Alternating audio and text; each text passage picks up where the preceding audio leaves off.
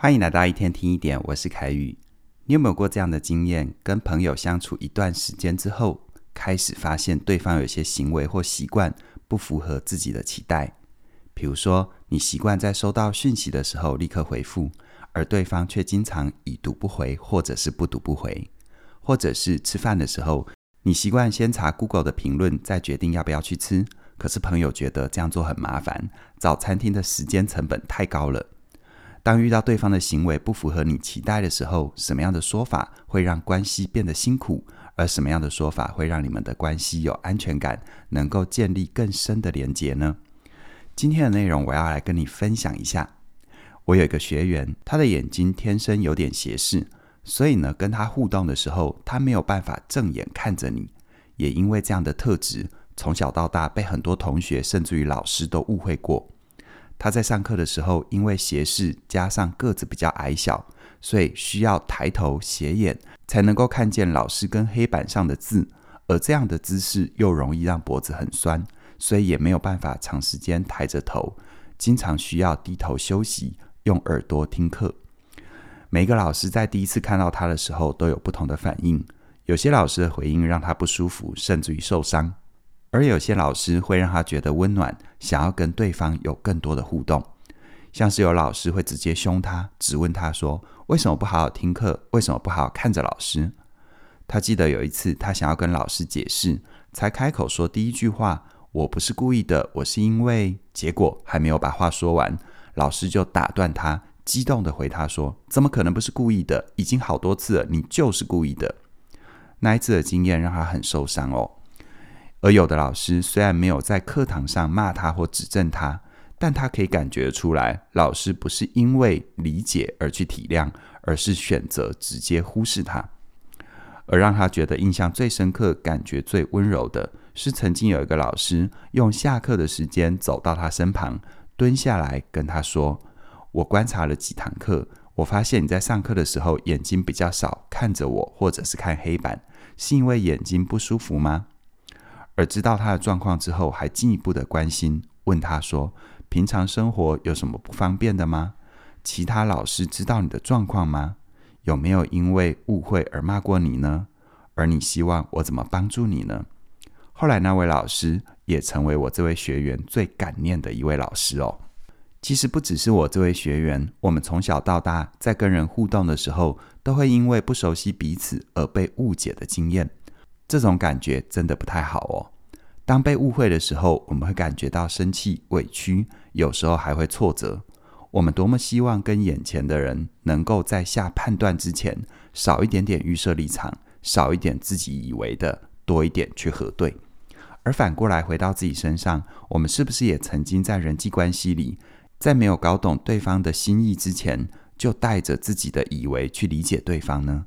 可能一段多年的友情就卡在某次的误解，迟迟没有办法往前，让它发展成深度的关系。所以呢，在人际关系里，当我们遇到对方的行为习惯不符合我们期待的时候，我们要怎么应对，才不会伤害到关系呢？往前一步，还能够帮助你跟对方建立更深度的连结呢？我们先来看几种会让关系变得辛苦的说法。第一种，去邪恶假设对方。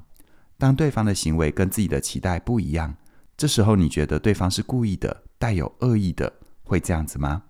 就像是我学员的例子，在他学生时代遇到的某些老师，在看到他总是用斜眼看着老师的时候，直觉反应就是生气，接着骂他说他没礼貌、不尊敬老师，而没有去确认跟核对我这位学员为什么会有这样的行为。而那些让他觉得温暖的老师，都有一个共同的特点。那就是不去邪恶假设对方，而是用不带预设的好奇心去靠近他，去关心他。第二种，加速的去疏远对方。当对方的行为不符合自己的期待，这时候有一些人会选择不说出口，憋在心里，跟自己说：“我跟他不合适，我跟他频率对不上”，然后拉开关系的距离。就像是我学员接触过的第二类老师。这些人不会骂他、指责他，而是选择直接忽略他。而如果想要继续维持关系，有些人会采取第三种方式，叫做要求对方配合。这种要求的句型像是“你应该怎么做”或者是“你为什么不这么做”。比如说，学院的老师在没有了解他的状况底下就说：“你为什么上课不看黑板？你的眼睛应该要看着老师啊！”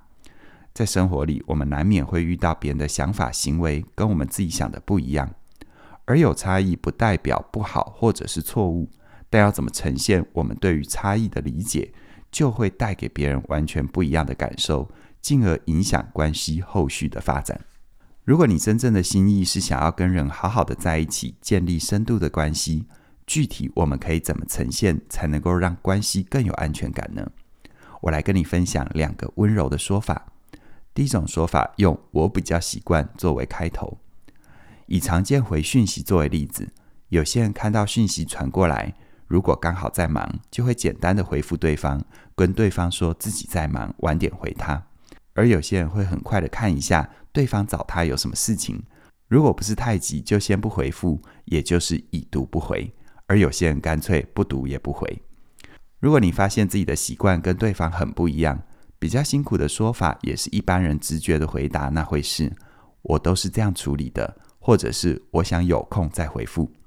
这些说法其实都没有错，但都只强调你的需要，而忘记考量对方的感受。因此呢，对于建立关系是有帮助、能够增加安全感的说法是，我比较习惯在完整空档的时候再回复讯息，所以有时候可能会已读不回，或者是不读不回。如果你真的很急，可以直接打电话找我；而假使不急的话，给我多一点时间，这样我会比较能够好好的回复你。这种说法等于是用温柔却不控制的方式，让对方了解你的行为习惯，同时也让对方了解，多给你一点时间对他会有什么好处。这能够提升你们对彼此的信任感，对彼此会有更深的认识。第二种说法叫做：如果你愿意如何做，我会很开心。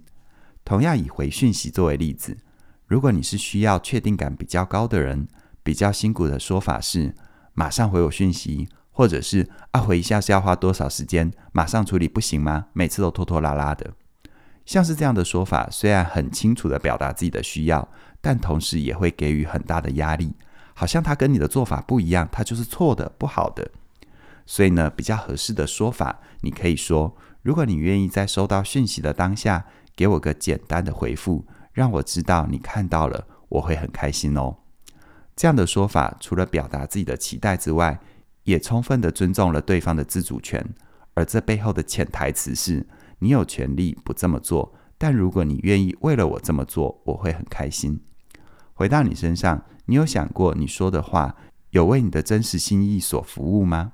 比如说，看到伴侣晚回家，你明明是担心。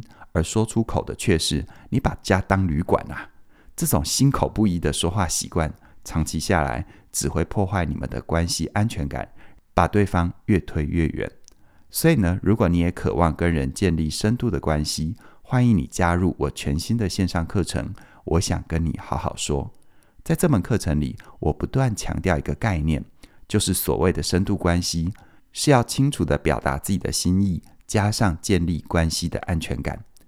这门课程从关系的阶段作为入口，让你理解关系在不同的阶段你该注意的事情。有些话该怎么去说，才能够在不扭曲自己，同时也不伤害对方的前提底下，跟人建立深度的关系。随着时间的累积，你们才能够发展出更坚实的默契和感情。邀请你现在就加入，我想跟你好好说。从即日起一直到一月十八号晚上九点之前。你都能够享受我们最早鸟的优惠二零二四。熟悉我们的朋友都知道，这个价格错过就再也回不去喽。直到一月十八号晚上九点，是晚上九点哦。详细的课程资讯在我们的影片说明里都有连结，期待你的加入。那么今天就跟你聊到这边了，谢谢你的收听，我们再会。